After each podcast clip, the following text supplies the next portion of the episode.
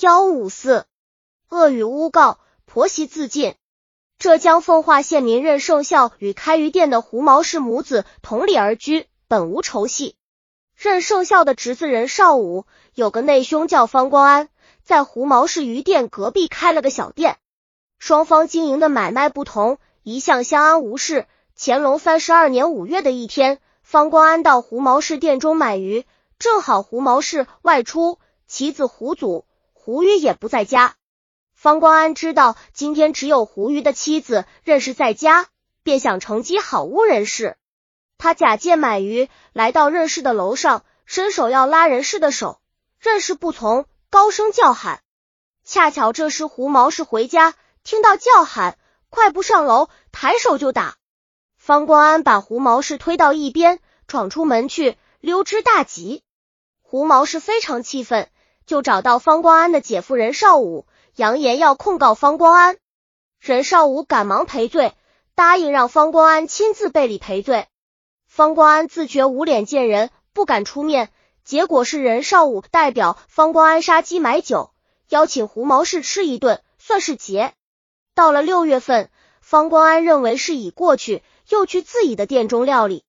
路过胡毛氏渔店，胡毛氏一一见到方光安，火气就窜了上来。再说方光安并没有亲自赔礼道，胡毛氏本就不满，这时见他走过，开口便骂。方光安无言，只好听着。这时正好任少武的叔叔任寿孝路过，听到骂声，走过来说道：事情已经过去了，别没完没了的了。再说那样的丑事，还怕别人不知道吗？胡毛氏听出了任寿孝话中的讥讽意味，更加上火，连任寿孝也一起骂起来。任寿孝被骂，又羞又怒，上去对准胡毛氏的面门就是一拳，顿时胡毛氏的磕门牙被打落。胡毛氏那肯甘休，当官就在儿子胡祖的陪伴下去县里状告任寿孝。胡毛氏去了县里，任寿孝自知理亏，连忙找到任少武商量对策。最后想到任少武曾向胡毛氏丈夫胡庆武借过半间小屋，没立过字据，现已交还胡家，何不利用此事反诬下呢？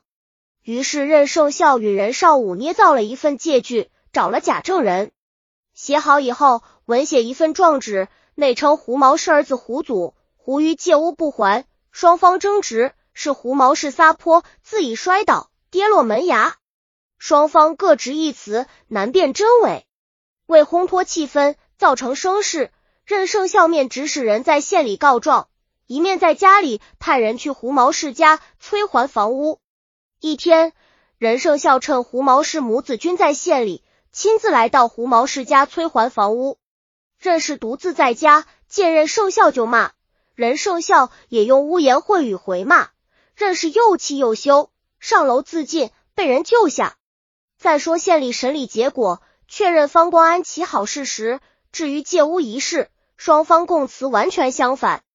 只是任寿孝一方有字据，胡毛氏一方无字据，而胡毛氏丈夫胡庆武闻草事，无从对证。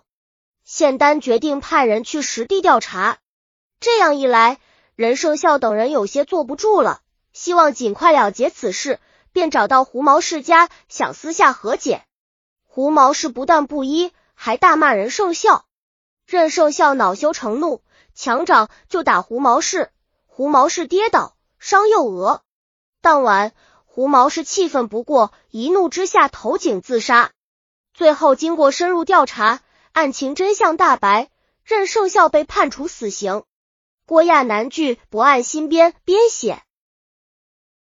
本集已经播放完了，喜欢的话记得订阅专辑，关注主播，主页更多作品在等你哦。